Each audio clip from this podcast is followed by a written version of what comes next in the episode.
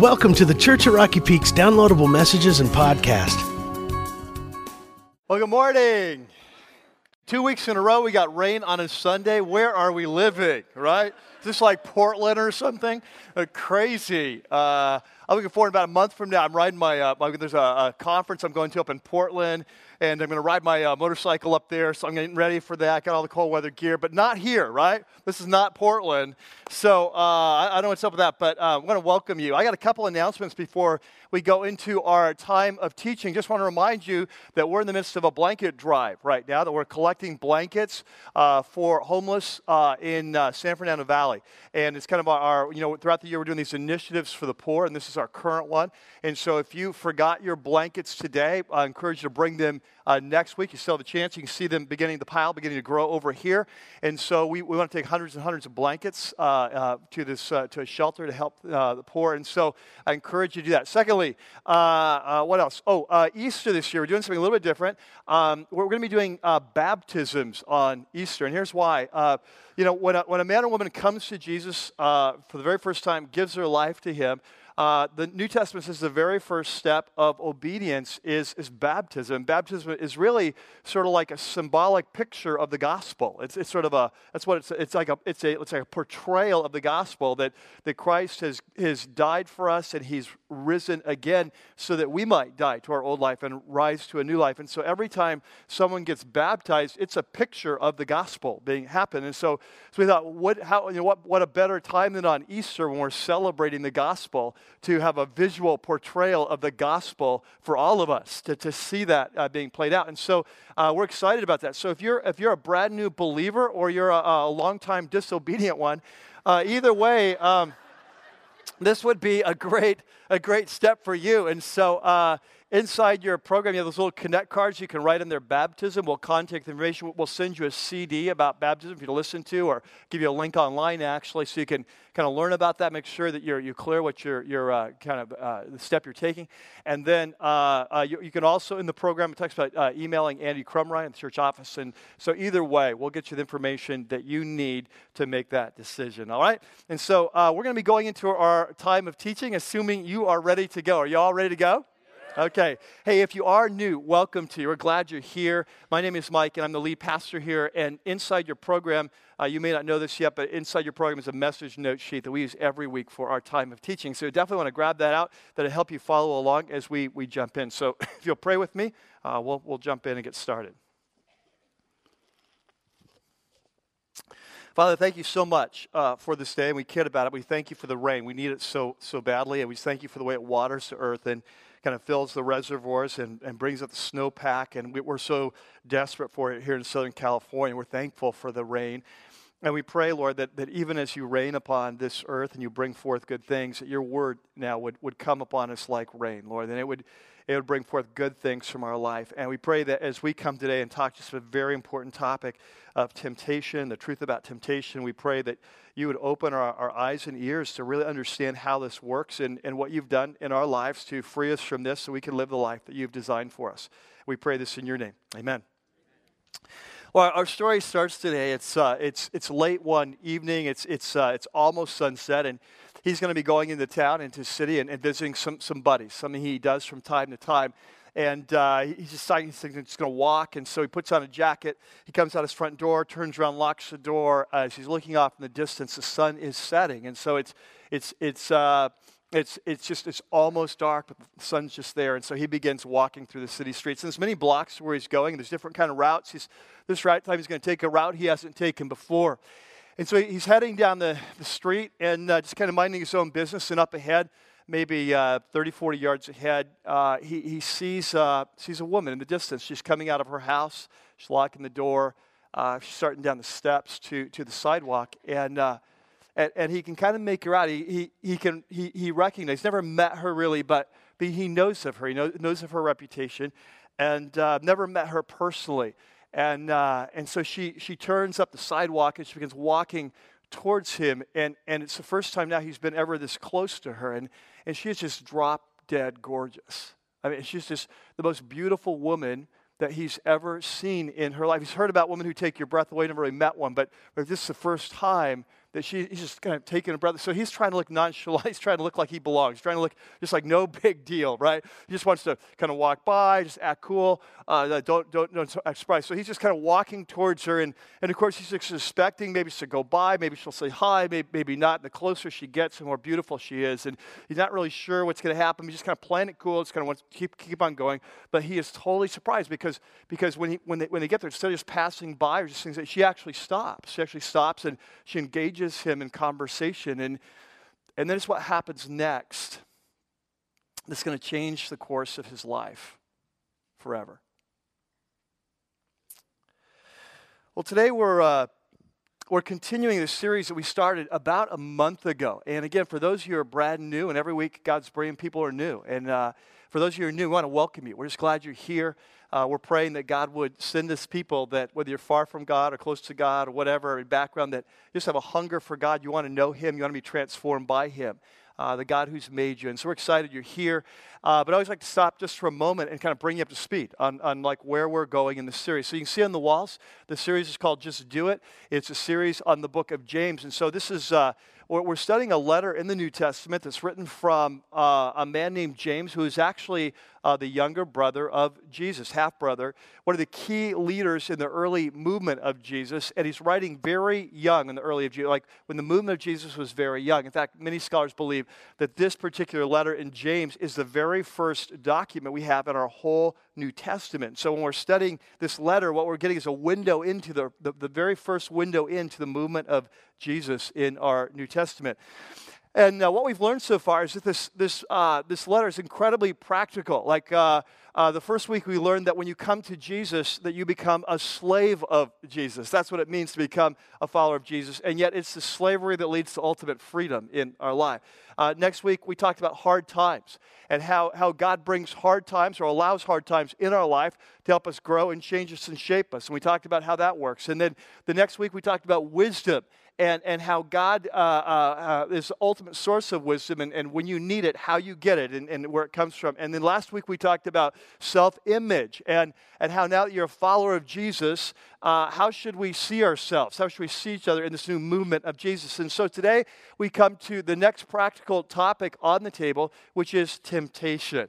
Now, now, um, just want to check, uh, see who I'm talking to. Uh, anyone ever dealt with any temptation in, in your life, okay? The others of you are dealing with um, telling lies right, right now. Um, yeah, we've all been there, right? And so, whether it's too early to raise your hand or not, uh, that we have all been. It's like, Mike, it's rainy. I'm tired. I'm not raising my hand. Um, so, uh, just you know, you know, I'm going to say, I know you know I'm talking. Um, and so we've all been there. So here's what I'd like you to do today is we're going to talk about temptation, but what I need you to do is I want to get your temptation front and center in your mind right now. Now, I'm, I'm not going to ask you to share that temptation. Uh, it'd be a little overwhelming, but, um, but, but I want you to think about one of the biggest temptations in your life. It could be one in the past, it could be one in the present, but I want you to fix it in your mind right now, okay? So can, can you do that for me? Can you just take a mental, just a mental picture, like if you say, what is the biggest temptation in your life, or over the course of your life, what's been the biggest temptation? And I want you to kind of, kind of lock in on that, so that as we're talking today about temptation, it's not just ethereal, it's really something you've dealt with, that you, you've felt the lure, you've felt the, the attraction, you've felt the pull, okay? So you, so you all got it? Okay. And now we'll turn to your neighbor. No, just kidding. Um, all right, so here's what we're going to do. We're, we're going to uh, uh, take our Bibles and we're going to jump in. And so, there on your note sheet, you have a section. It's called Temptation, its source at its destination. And we're going to look at uh, five or six verses in James, starting at verse 13, chapter 1 and verse 13. okay, so here we go. So, so when tempted, verse 13, when tempted, uh, no one should say, God is tempting me. Now, I don't know about you, but that's not the first thought that comes to my mind when I'm going through temptation. And first, it's not right, God is tempting, but, but I think James wants to start here because, because as a human race, as a fallen race, that we always have a, ten, uh, a, a, a, tendency that when we're tempted and make stupid decisions to blame it on someone else, don't we? And the ultimate person to blame it on is God. And so, uh, what, what he wants us to understand is that when you're going through temptation, that this is not something God is bringing into your life. Like, it's not the way God works. Like, God doesn't set up temptation to see if you really love Him All right? And send, let's, hey, let's see if they're really loyal to me. Let's see if they really love me. I'm going to send this temptation into their life to test them, right? That that's not how God works. And he goes on to explain why it's not. He says, For God cannot be tempted by evil, nor does he tempt anyone. And so, one of the things we're going to be learning today is we're going to be talking about who God is. And so, one of the James think wants us to understand is, is that God is the source of everything that's good and right and true in our life. That there's nothing evil in him. He's never done one evil thing in his whole life. And so, he has nothing to do with evil. He's not going to be working with evil, trying to bring it into your life to, to see how you respond. That's not how he works. And so he goes on, he says, But here's the truth about temptation that each one is tempted when by his own evil desire, he's dragged away and enticed. He says, here's the truth about temptation. The temptation comes from what we call here our dark side, right? So, so our last series was in Galatians, and we called it freedom. One of the things we learned is that uh, as followers of Jesus, that when we come to Christ, we receive His Holy Spirit who comes to change us from the inside out, live within us, bring the DNA of Jesus in us, new, new desires, new values, right? So we come to Christ, there's a transformation, and yet we learned in Galatians chapter 5 that we still have a dark side, don't we? And, and we still have, and the dark side has this kind of, it's part of our fallen human nature with its magnetic pull towards that which is evil and destructive. And we all have one. And so James says that's where temptation's coming from. It's not coming from God, is coming from your dark side. And notice how he says this at the end of verse 14. He says, uh, when by his own evil desire he is dragged away and enticed. Now I want you to underline those words dragged away and enticed. We'll come back to these later, but in the Greek, these are actually words that refer to hunting and fishing.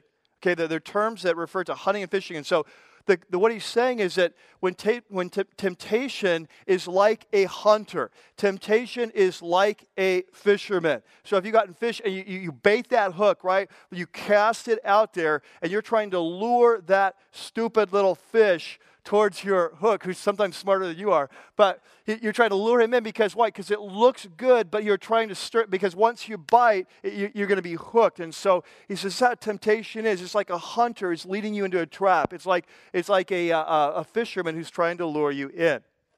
And then in verse 15, he goes on. He says, and then after desire has conceived. Okay, so temptation is this evil desire that comes from within.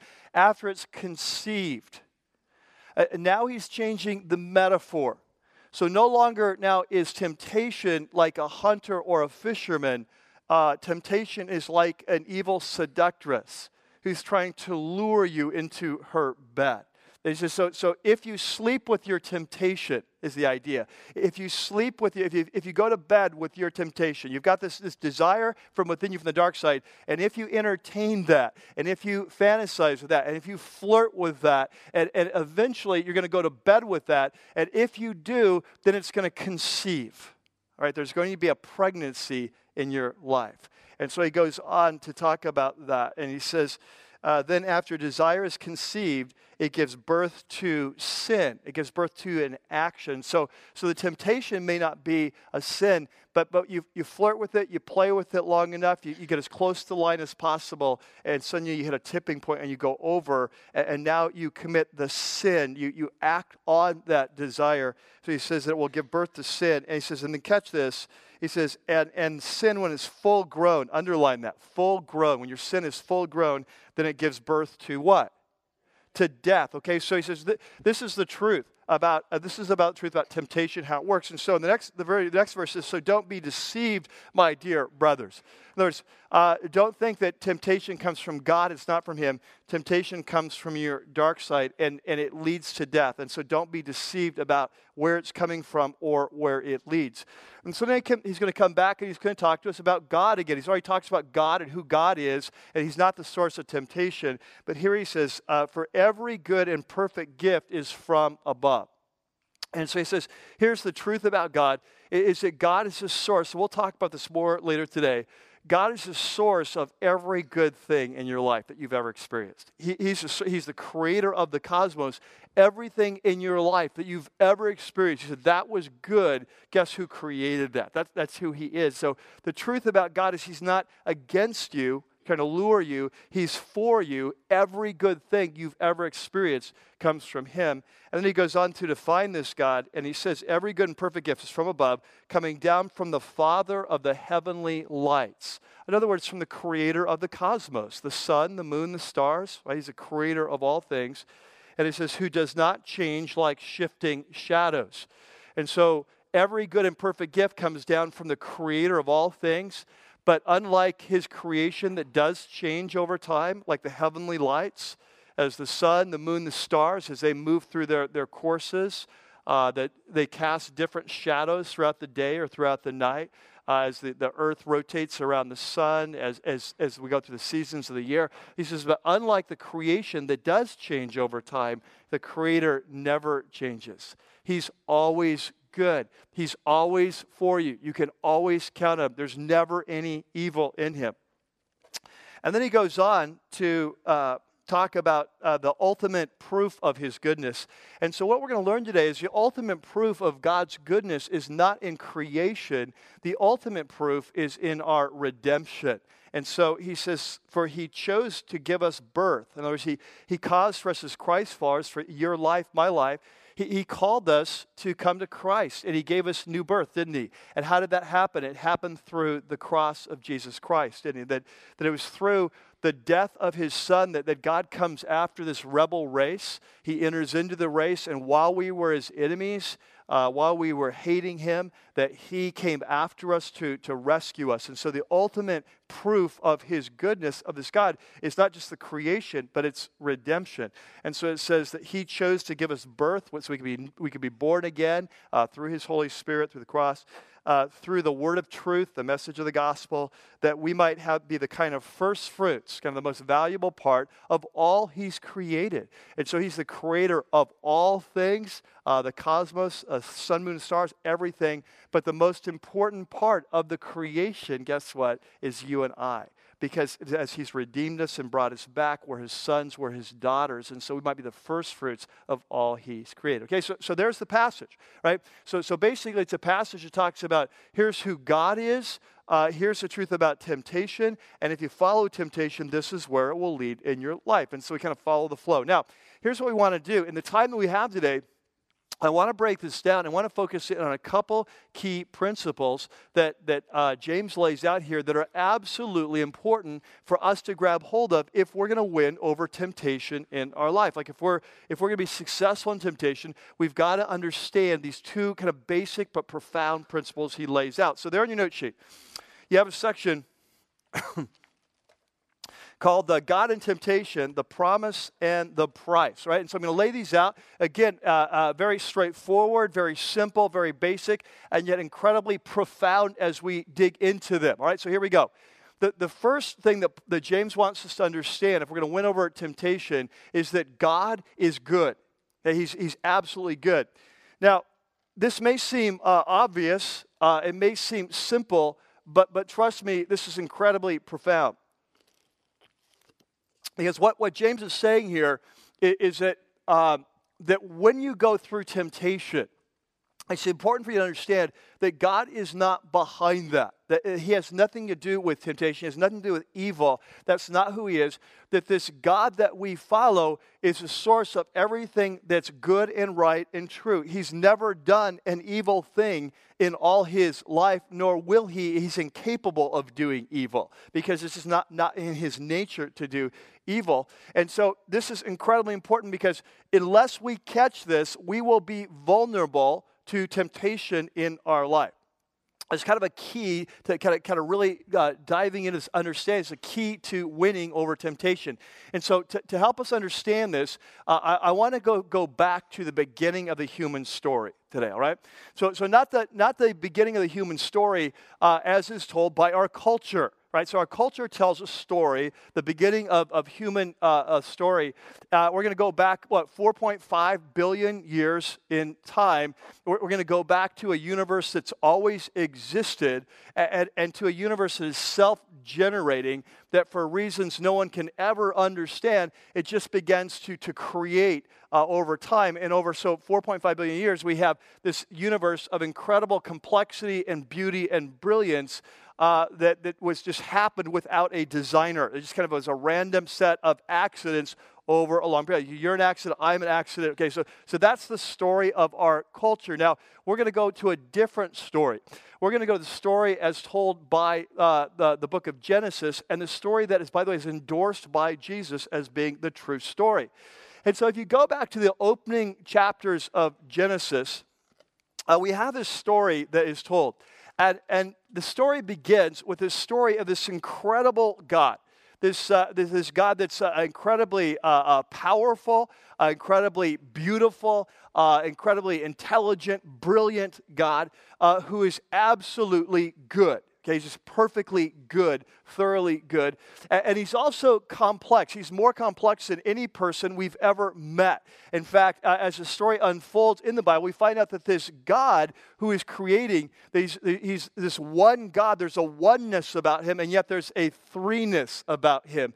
And so, so he exists forever uh, as one God in these three persons beyond us to understand that, that He's a Father, He's a Son, He's a Spirit, and that these, these uh, three are living in a community of love uh, and, and uh, uh, uh, humility and service and joy from all of eternity, right? And so, so this is the, the story opens up with this is the God that's there.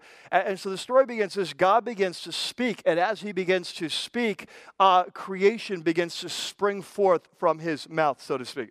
He, he, the, the creation begins to spring out. And so he's, he's just he's speaking into existence. He's speaking galaxies. He's speaking uh, molecules. He is speaking quarks. He's just speaking complexity. And so as he speaks, this incredible world is taking form. And everything about it is good, right? It's 100% good. And so uh, uh, at each stage of this creation, and by the way, in this creation story, we are not told the age of the story. We're not told the age of the earth. Many Christ followers have, have different opinions on, on the age of the earth. It may be 4.5 billion years for all we know, but, but the story is told that, that this God is speaking this world into existence, all right? And everything is good. And so at every stage of the story, he even stops and comments that everything was good like over and over. It's good. And, and, now he comes to the high point of his creation. And the high point is this first man, this first woman that are designed to rule and to reign and to represent him. They are like him, they are to be his representatives. They, they're the high point of creation. And they are the ultimate good in this whole creation. In fact, after they're created, this, this God steps back and he says he looks at everything he's created and it's very good. It's absolutely good because he can only do good. This is who he is, right? Everything is good. And so it's not just this creation is good, but, but their relationship is good. It's incredible. And so he moves them into their first apartment. They call it a garden, right? This is the first couple. So you got the first king, you got the first queen. They're, they're ruling. Their place of their rule is, is this garden, and it's magnificent. And their relationship is perfect. It's perfect love, it's perfect relationship. There's no nagging. It's just like, uh, whatever. Uh, it, it's just like, it's awesome right? This uh, awesome relationship. And, and so in Hebrew, we say there was shalom. There, there was shalom. There was perfect beauty and harmony and peace throughout the whole universe. There was nothing evil in it. Okay, so, so that's the start of the human story. And, and so now we're set up for the very first temptation in human history. And here's what I want you to catch the very first temptation is a prototype of every major temptation you will ever face in your life. All right? And so, and so here's the story. So, if we get into chapter three, you've got this incredible scene set where all of a sudden the great enemy of the human race comes and he makes an accusation. And what is the accusation? The accusation is very simple that this God that you trust is not who he says he is. That's the accusation. This God that you trust, this God that you love, he does not love you. He's not looking out for your own best interest. He's not looking out for your good. That if you want truly the good life, are you with me here? If you want the good life, you need to leave the leadership of this God. And, and, and I realize that, that all of creation, all the evidence points to his goodness right now, but you, he's not really looking out for your good. He's not good. He's not who he appears. And if you want the good life, life, you have to reach out and take it. You have to rebel against his leadership in your life. If you want the good life, you're going to have to make it happen. And there's not a lot he can point to, to to kind of make his case because everything is good around. So he points to the one thing that God has said that these people cannot do. There's just one thing they can eat of any of the trees as much as possible, but there's one thing they can't do. There's one tree that they can't eat of. And interestingly enough, it's called the tree of the knowledge of the what? Of good. Of good and evil. Right? And so everything is good in this creation, and yet there's one tree, it's the knowledge of the good that you can't eat from. And so it's as if God has said, there, I want you to trust me for what's truly good in life. And I want you to trust me to, to I will show you what is good in you. I want you to trust me for that. Don't go out on your own and try to figure this out, or you'll experience good and evil the hard way. All right? And so, so this, this enemy comes, and the accusation is you see, he's holding you back, that, that he's not looking out for your life. If you want the good life, you have to go out and grab it. Okay? Now, here's what I want you to catch this is the accusation that's the heart of every temptation that you will ever face in your life, every major temptation. The temptation is that God is not really good. He is not looking out for your best. And if you want the good life, you have to go out and make it happen. You're going to have to violate the leadership of this God in your life. You have to violate His word in your life, and you're going to have to go out and make it happen. So, so let, me, let me give you some examples just to make sure that we're, we're following this. Uh, uh, uh let me give you two or three examples. Let's say you're 27 years old. Uh, let's make it 29. That'll make it a little bit better. Uh, you're 29 years old and you're single. You've never been married, and you're a believer, and you want to be married. And but the reality is, uh, and you want to marry a believer because you know what the Bible says very clear. If you're a believer, you need to marry another believer. It will not work out well if you don't. And so, uh, so, so you, you believe that, but it's been two years since you've had a date, and, and there are no eligible believers uh, that you're interested on the horizon.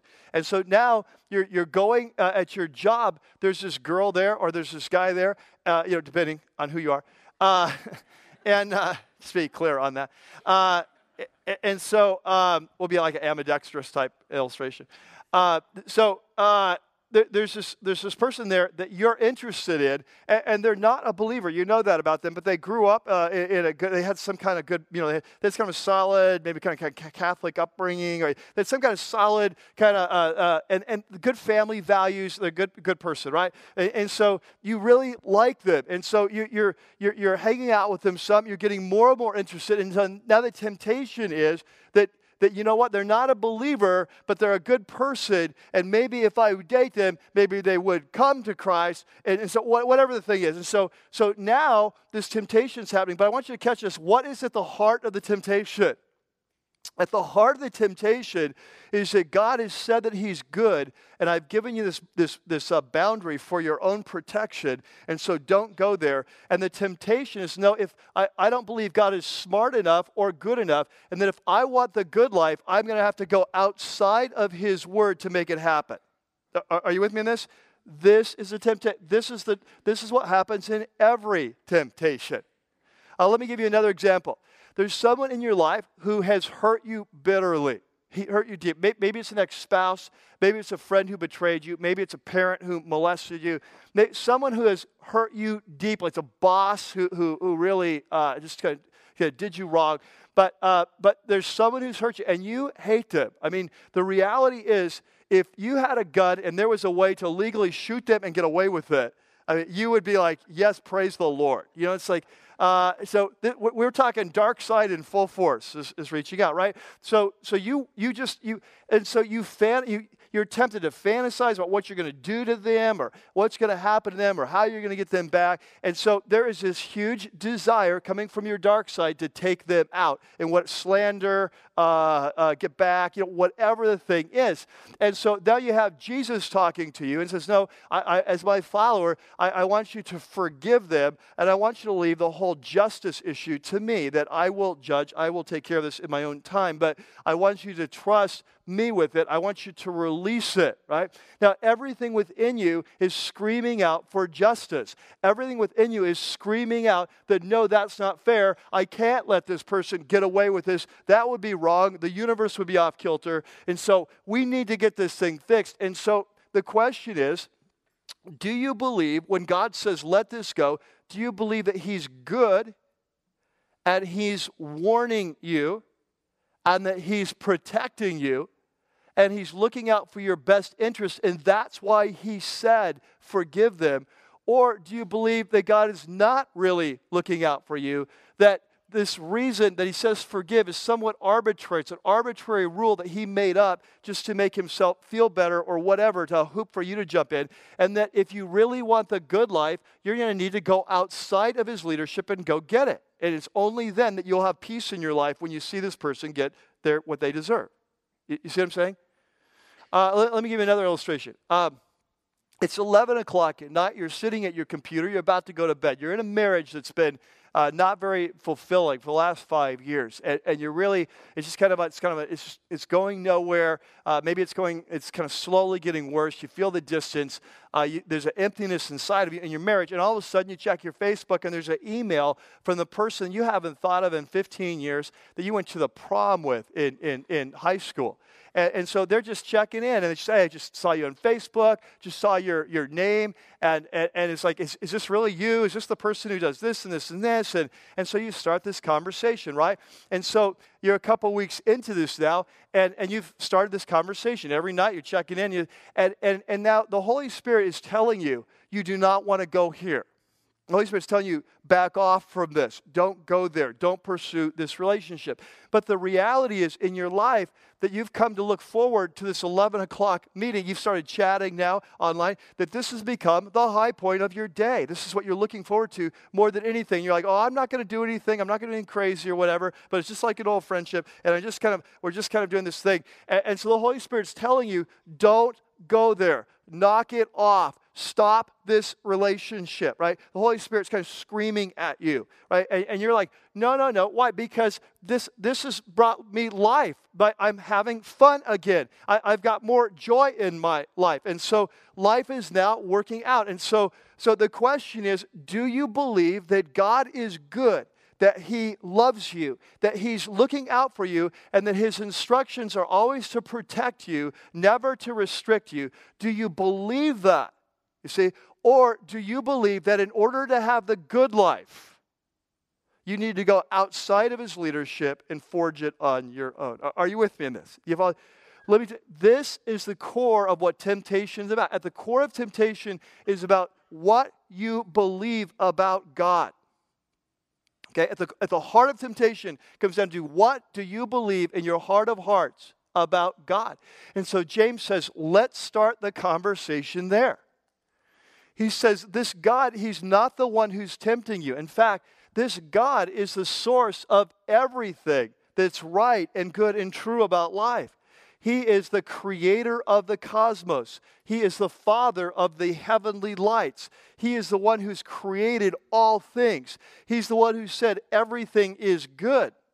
He's the one who's given you every good thing in your life. When you wake up in the morning and, and, you, and you wake up and you smell the, the, the, the, fresh air of the dawn and you go out and it's brilliant outside, the, the, the sunrise is coming on, He's the one who gave you that. When you go to the Pacific Ocean and you're there at, at uh, sundown and you're watching the water, the gold ball come down on the edge of, of, of, the, of the ocean in the distance, and all of a sudden it's golden. The whole thing turns out golden, and you're surfing and you're at eye level, and you you can see that thing and you're out on the waves, is that, is God. When you're skiing the slopes uh, uh, in the Rockies or the Alps, and it's an incredible day and it's just so picturesque, this is the God who gave you that. When you're making love to your wife and it's the most exquisite moment, this is the God who designed that. When you're out with friends and you're having an incredible dinner and the wine is right and the food is perfect and the laughter is flowing, this is the God who created that. You see, when you're learning, when you're growing, when you're reading a great book, when you're moved with creativity, when you're running down the beach and working out and the endorphins are flowing,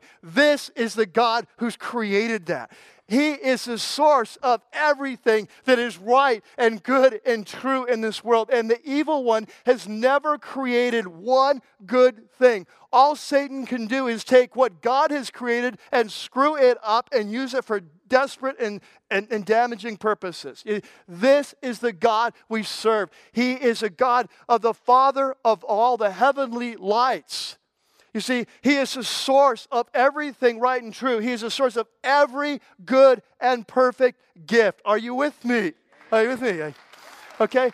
And so, so James says, if you don't get this, if you don't get who God is, when temptation comes, you're giving in.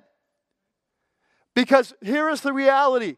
When temptation comes in your life, and you know it because I asked you to put that in your, your mind, what is it? Is it gossip? Right? Is it gossip? Is it that power that comes from being in the know? Is it sexuality? Is it some kind of pleasure? Is it possession? Like, what is it? Is it a person, a place? Uh, like, what is it that is your temptation? Here's the reality when temptation comes, it is a powerful force and it is a powerful enemy. And if you do not believe in your heart of hearts that God loves you and He's looking out for you and He's the brightest person in the universe, if you do not believe that, let me tell you something, you will fall. You will fall. And so James says, and you know what? The very best proof this God who loves you is not the wine at dinner, it's not what you experience in your bedroom with your wife. It's not the, the fellowship of friends. If you want to understand how much He loves you, it's the cross of Jesus Christ. It's the price that He paid to come after a fallen world who hates Him and spit on His face and beat Him to a pulp. But He refused to quit coming because He loved us with such a passion that He wanted to give us new birth, you see. And so, so this is the truth he says, if you want to win over temptation, you start with who God is. Now, number two, there's a second thing that we have to learn though, about, about to win over temptation, and, and it goes like this that temptation is a lie. The second truth that we have to understand is that temptation is a lie. Um, now, what is the lie? The lie is what we just talked about that if you want the good life, you, you need to go out from under God's leadership and you need to take it. That's the lie. The lie is if you follow temptation, you will be happier.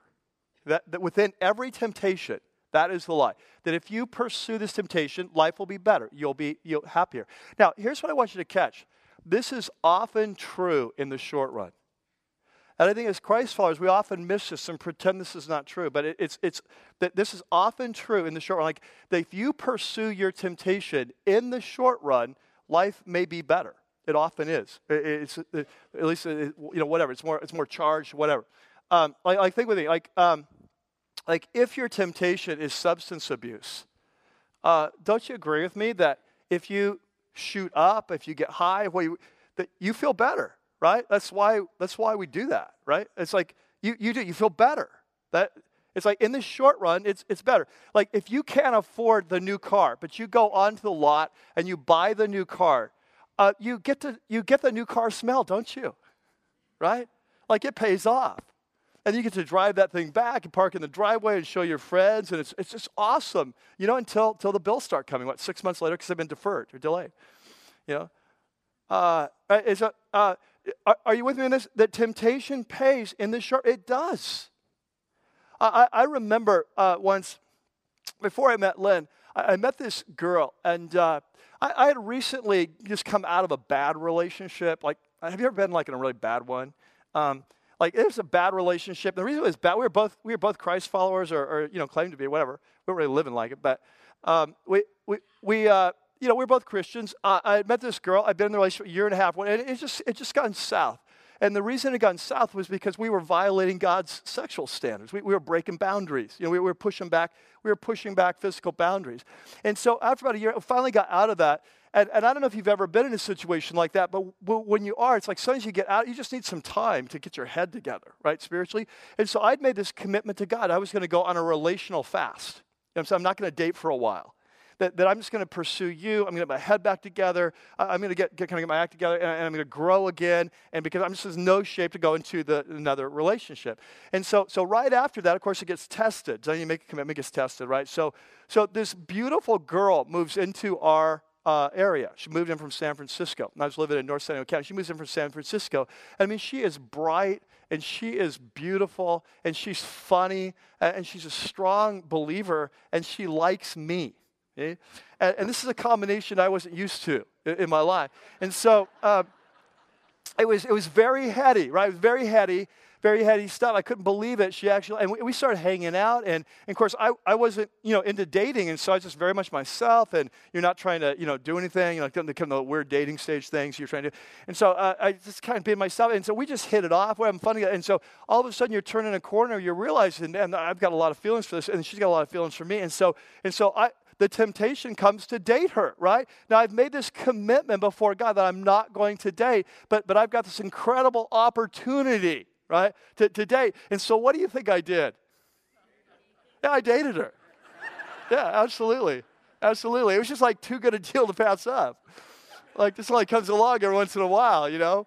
Like, bright, beautiful, funny, likes me, loves God. Like, what's not to like, you know? It's like, well, maybe I shouldn't have made, if I'd known that I'd made that commitment, uh, I probably, if I'd known this was coming. Um, and, and, so, uh, yeah, I, I did it. So here's the question. So, how do you think that worked out? It was awesome. it was like the best relationship I'd ever had. I mean, I felt like I was in a movie. I was like, I'm looking around for cameras. It was so romantic. The chemistry was so amazing. The talks we, I just, it was incredible. Oh, I, will never forget that first date. It was just like from heaven.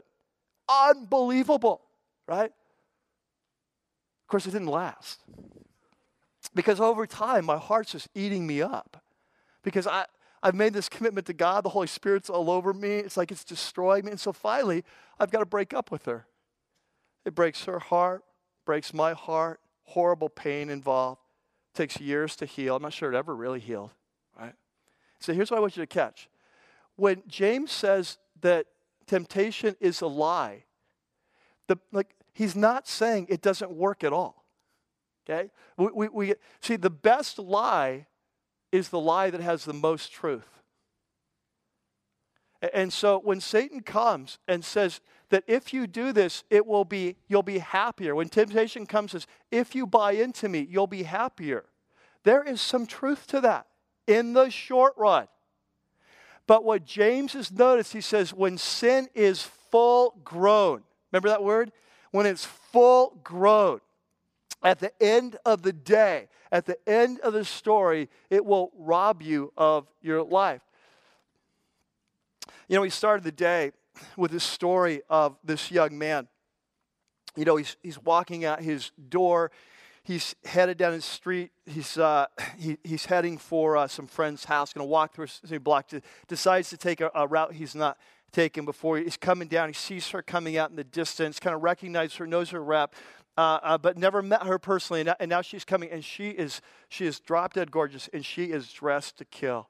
I mean, it looks like she's going out clubbing or something. She's got, she's got her uh, high heels on, got the short skirt, got the tight, uh, low cut blouse, and she is just drop dead gorgeous. So he's just trying to look normal. He's just trying to not, you know, kind of lose it, uh, look like silly. He's kind of trying to walk by her, look very nonchalant, just kind of play this thing cool. And when, when she gets there, she, she stops. She's thinking maybe ask for directions or whatever. But, but no, she's, she's actually initiating conversation with him.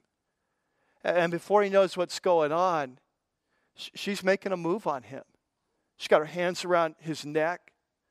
She's pulling him to herself, body tight against him. She's kissing him, tongues in, her, in his mouth. I mean, just, she's just going for it, right?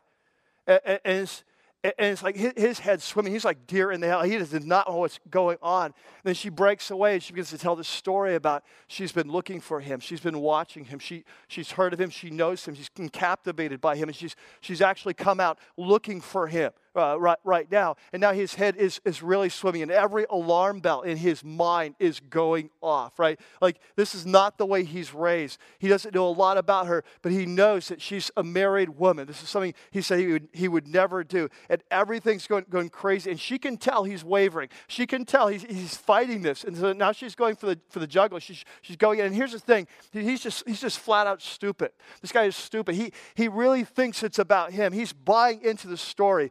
He doesn't realize this woman has issues, that no woman just acts like this, right? That, that this woman has issues. She's got issues with her father, and this is how she's worked them out her whole life by, by finding her next man. And, and it's like this is the way she, she makes sure that she's beautiful and she's attractive and she's okay. It's not about him. He's the next boy toy. But he, he doesn't, he's just too stupid to realize. He thinks it's really about him, and it's just so flattering and so unbelievable. And, and so now she can tell he's wavering, and she's saying, You got to come up to my place. I've, I've got the bed already. It's four poster bed bed. It's high bed. It's incredible. We got mirrors around the room. We got, we got candles going on. We got incense going on. It's like, this is incredible. And he's, he's still wavering. And she just, and she pulls out all this stuff. She says, come, I want you. Would you just come and make love to me all night long? And it's like every young man's dream. It's like the fantasy come true. And I want you to catch what, I want you to catch what Solomon says happens in this story. Okay? It's there in your note sheet. It's in Proverbs chapter 7. And so here's what Solomon says. Here's how it goes. He says, With persuasive words, she led him astray, and she seduced him with her strong talk. And I want to catch the next words all at once. I want you to underline that. Yeah, all at once. This is how temptation works. It starts with the evil desire within us, right? But when we sleep with our temptation, when we flirt with our temptation, that there comes a tipping point in every temptation, doesn't there? There comes a tipping point where, where if you hang around too long, like what we need to do with temptation, you need to run away from it. But if you play with temptation, you date your temptation, you sleep with your temptation, there comes a point where, of, of no return. There comes a point of a tipping point. There, there comes a point you, you can't believe in God anymore. This is the evidence is too strong on their side. And so he says, all at once, he follows her, catches like an ox going to the slaughter. In other words, like a fat, dumb cow what he's saying. He's like, like, he's going thinking, oh, this is cool. We're going for dinner. This could be good. They're like, no, no, no. We've been fattening you up for the slaughter. And then he changes the metaphor. It's, it's the hunting and fishing metaphor. The it says it's just like a deer stepping into a noose. And the picture he's painting is like there's a hunter hiding in the bushes, and he set this noose on the ground for this for this deer to step into. And once he steps it, he's, he's gonna he's gonna he's gonna pull that that noose right, and the, and the thing's gonna is gonna be cut up, and then he's gonna be there with his bow and arrow, and he's gonna he's gonna to, he's gonna let the, the the arrow fly into the side of this deer. And so he says it's like it's like a deer stepping into a noose till an arrow pierces its liver. All of a sudden, that the deer takes the bait. He steps in. He's going up. He feels the, the, the arrow going in his side, piercing his, his side. He, he's like, he's, he's stuck. He's taking the bait. Uh, it's like a bird darting into a snare, going for the grain, looks safe, looks good, and not realizing that, that what's about to happen. And look what it says last. Next is little knowing that it will cost him his what? His life. Okay, and so James says that the lie is that if you pursue me, you will get life. You'll, you'll get more of life. He says it's a lie. The truth is, if you pursue me, it will rob you of your life. And this is what James says. If you go back to James uh, chapter 1 now, again, verse 13 and 14, I want you to catch this, It's the exact same analogies that we've seen in this passage is what James is playing off of in, in chapter 1 of James. And so in verse 14, he says, But each one of us is tempted when by his own evil desire he is dragged away and enticed. Remember what I told you about those words? Dragged, they're, they're hunting and fishing words. Are you with me? So he says, This is the truth about temptation. Like, like I like to fish uh, every once in a while. And, and, and I know what it's like. You know, you're in that Sierras, you, the pool's coming down there, and you, you, bait that hook and you throw it in the dark water, and then you let it go down, and you like you're trying to fool the fish, right? And so that fish is like looking and looking and looking, and finally it strikes. It comes that moment. It's like you've convinced him this is a good thing. And, and the moment he does, he's just like he's one jerk away from his bite to my pan right? You're like right there. It's like I've got him. I fooled him. And he says, that's the way temptation is. It's, it's, it's like a hunter who's staring you down. It's like, like a fisherman who's casting out the bait. And once you take it, you, you're dead. It's going to lead to death. And then he goes on and he changes the analogy in verse 15, and he uses the same analogy that Solomon used the, the analogy of, of illicit sexuality. And he says in verse 15, then, after desire is conceived, you've given in, it gives birth to sin. You, once you sleep with your temptation, it says it gives birth to sin, and sin, when it's full grown, it gives birth to what? To, to death, all right? And so, and so you think back now, let's go back to the opening story of the human race. Let's go back to the prototypical temptation from which all temptation flows. And what's the story? God says, Don't eat of the tree. I'm looking out for your best interest. In the day you eat of it, you will what? You will die. Okay? And so, and so they eat of it. And so what happens? They die at every level. Catch this spiritually. They lose their relationship with God. The New Testament says we're spiritually dead. Uh, that, that God, who was once their friend, God, who was once the high point of their day when He would come to meet with them, has now become their enemy. They're afraid of Him, they're hiding from Him. Right? They, they, they, they have become anti God. They've, they've rebelled against, as a race, we've been anti God ever since.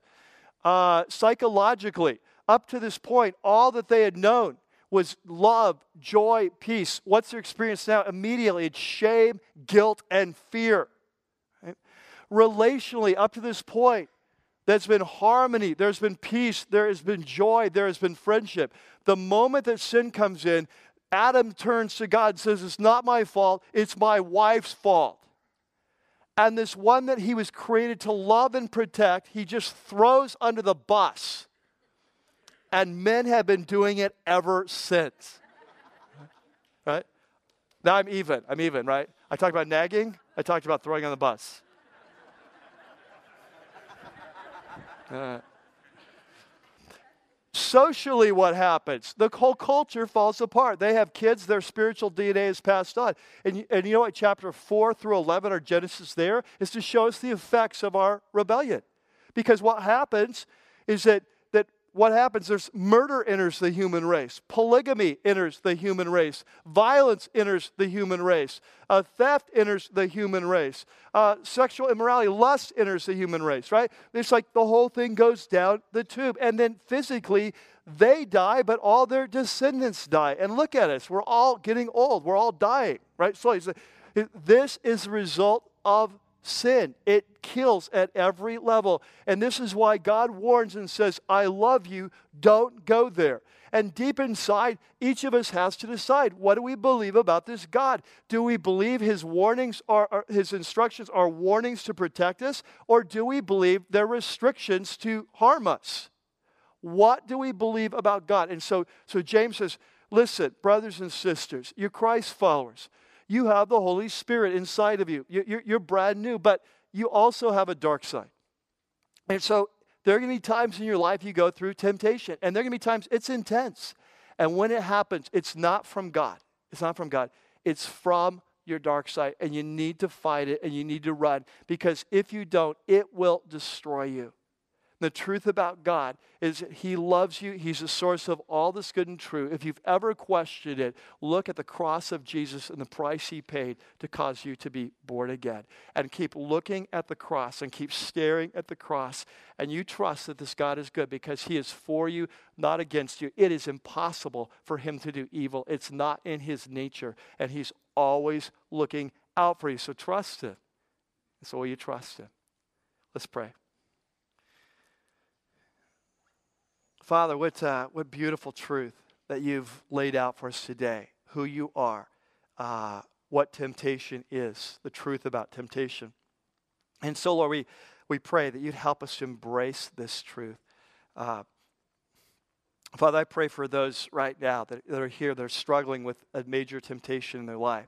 I, I pray for those right here, right now, that that are have given into temptation and as i've been speaking uh, they're right in the midst of it and, and they've they've felt the, the arrow coming in their side. They, they've they've already experienced this and, and they're wondering is there a way back? And lord we just thank you that through your cross there's always a way back that our relationship with you is never based on our performance it's always based on yours on the cross. And and so lord we we just we we we run to the cross and we we embrace uh, the truth of the message of the gospel and, and Lord, we thank you that, that if we do get off track, there's a way back. And so we pray, God, as, as Lauren sings, as we listen, as we let these words uh, wash over us, that you'd speak to us now and, and you would uh, bring us to a place of uh, deeper trust and, if necessary, a deeper repentance. And we pray this in your name.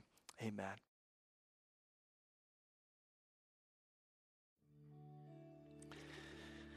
So, what do you believe about God? Uh, not, not mentally, not theologically, but in your heart. What, what do you believe about God? Is He for you or is, or is He against you? Is He brighter than you are or are you brighter than He is? Uh, is He for you, against you? Is His word and His instructions, are they restrictive or are they protective? Well, what do you believe about God? And what do you believe about temptation? Do you believe it's telling the truth about life and that if you pursue it, it will make you happier? Or do you believe it's a lie and that it will lead to death? Here's what I know that what you believe in your heart of hearts about who God is and what temptation is will predict the future of your life.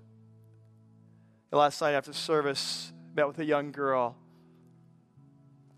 It's in a, a bad relationship, an abusive relationship, and with a boyfriend that she knows is not good for her.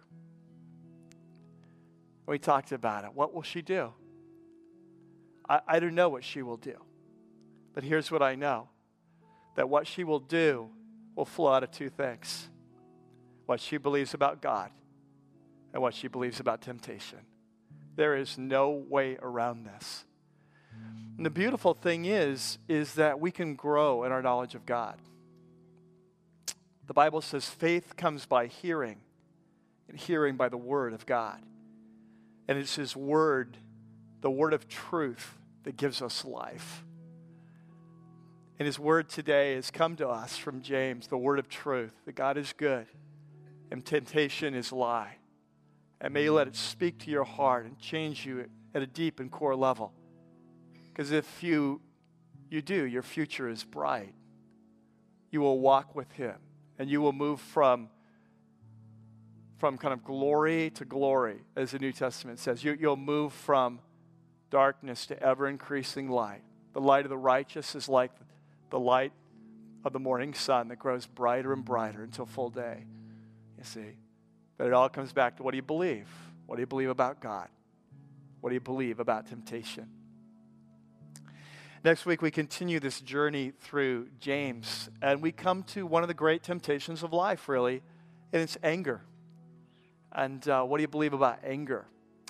And so I hope you can be here as we continue this journey. We talk about anger and how it doesn't accomplish the purposes of God in our life. And what does it look like to be transformed from the inside out and to be a person that is not an angry person, but a person of peace, a person of self control that knows how to control that, that part of our life so it's not destructive.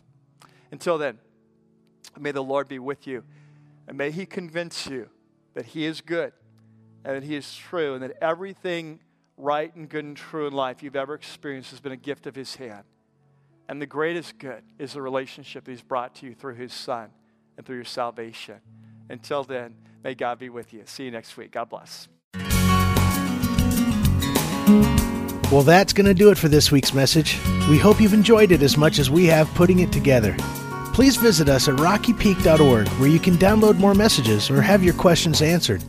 Remember, you can subscribe to our weekly podcast for free by searching for the Church at Rocky Peak from within the music store in your iTunes software. For lead pastor Mike Yearly and everybody up here at the Peak, Thanks for listening.